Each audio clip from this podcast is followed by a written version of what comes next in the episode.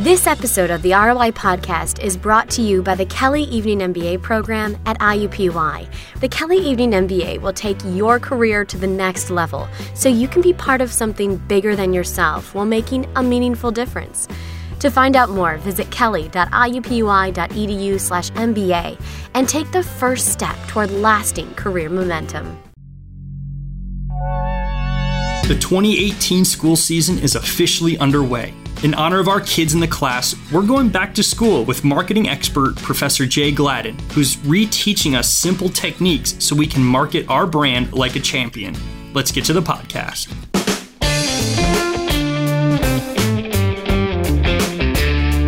Welcome to another episode of the ROI Podcast presented by the Indiana University Kelley School of Business. I'm your host, Matt Martella, alongside the one and only Associate Dean of Academic Programs, Phil Powell.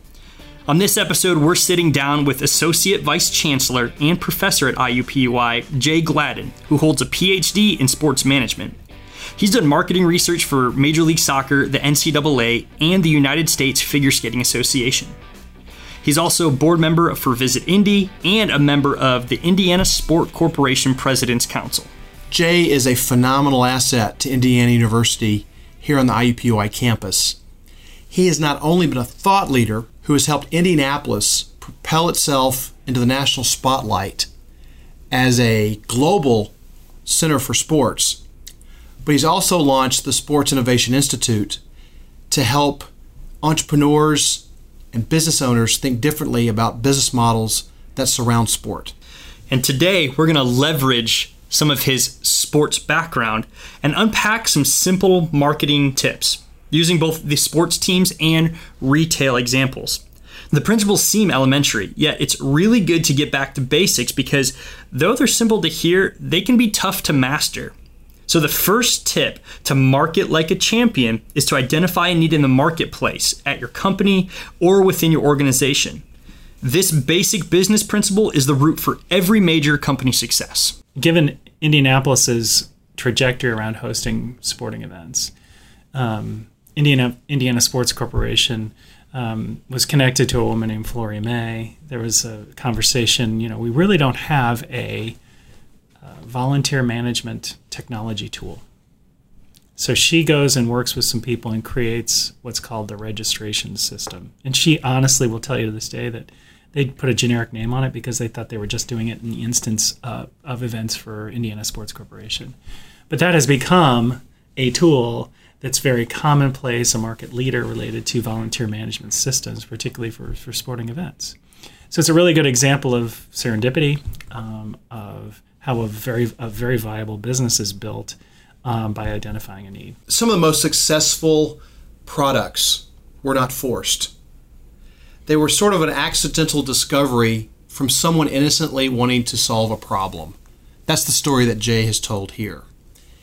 And for those types of discoveries to happen, they have to occur in a culture that celebrates organic discovery of opportunity, which sets the seeds that then sort of creates its own momentum to go forward. It's an intangible element of business, but being open, listening to your market, and being creative, all this leads to these opportunities that you never realized you would stumble upon. The second marketing tip Jay suggests is create an experience around your product or solution to the need you've identified. You know, Apple stores fascinate me. They just fascinate me. You can get Apple products other places. But anytime you go to an Apple store, there's a line out the door in the middle of the day. And, and before that, it was Nike stores, and you know I know on good authority that Nike stores do not make money. They just don't. Um, it's not where the Nike stuff is bought. It's a it, it's really a brand tool. It's an experience. It creates that connection between the consumer and the brand. What does it symbolize about you and how it fits into people's identities? That to me is a, a big thing. People do not buy an iPhone really because of the technology. In fact, there are a lot of better phones out there than the iPhone in the same price category. When you study the behavior of people that buy Apple products, they're not buying the product, they're buying the experience. And when you talk to members of the Apple team, they see themselves as revolutionaries. They want to use technology to make daily life better for everyone. That's their why. They just happen to do it through technology. That's their the what and the how. And so what Apple does is they flip the the the way that we talk about the sales experience. Most companies lead with their product and their features and their outcomes. And then they might mention why they're in the business. That's easier to do. That's your typical marketing message. It takes a true company that knows itself to start with the reason it exists. And It just so happens that it does it through the products that they generate. That type of message appeals more to the customer at the end of the day than just talking about your technology and its features. And of course, for those of us who know the leadership literature, all this comes from Simon Sinek, who has the third most popular TED Talk on leadership. So once we have this idea of birth and we start marketing more of the experience versus the product, the third tip Jay suggests to better marketing is to control that experience. Don't simply market its success, market the experience around your brand. Take the Indianapolis Indians, for example. The simple, logical approach is to create a campaign around the actual game of baseball, right?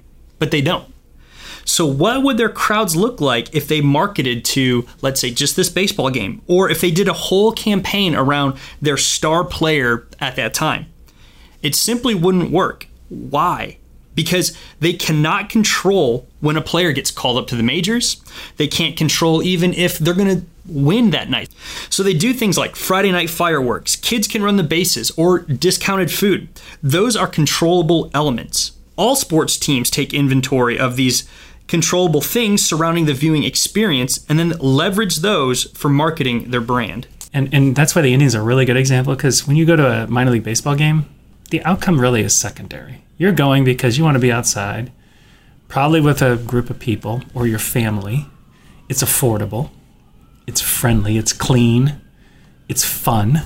Those things you can control. Again, it's doing things over which I have direct influence and created a marketing campaign around that. And the proof is really in the pudding. Let's take the Chicago Cubs as another example. Before they won the World Series in 2016, their brand was associated with defeat. So, how can a historically losing team draw such a massive fan base to each game? And I was particularly fascinated with how the Chicago Cubs could turn out large crowds despite perenni- numerous years of losing. And even when they won, they'd bow out of the playoffs really early.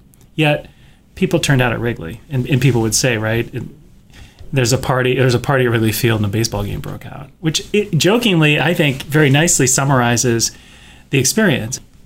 But you started to see just the elements of building a brand. It's not just what happens on the field, it is the place where it happens and what you create with that place. The Chicago Cubs story brings us back to the point that we made about Apple, right? People don't go to Cubs games to win.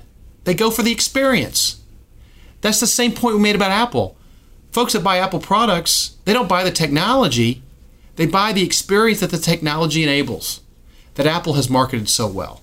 And sure, you'll get the followers who are there for the brand, just like Apple gets followers who are there just for the iPhone because of the tech specs it offers. And you get Chicago Cubs who are there for the game and that hopes that they can wave that W flag that night. But majority of the people loving the food venues, sitting on the balconies, just enjoying more of the atmosphere or what it means to be at the game.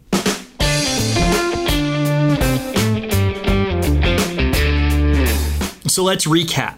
Using Jay's incredible knowledge within sports marketing, there are three simple tips we can adopt in order to market like a champion. First, we must identify a need in the marketplace, at our company, or within our organization.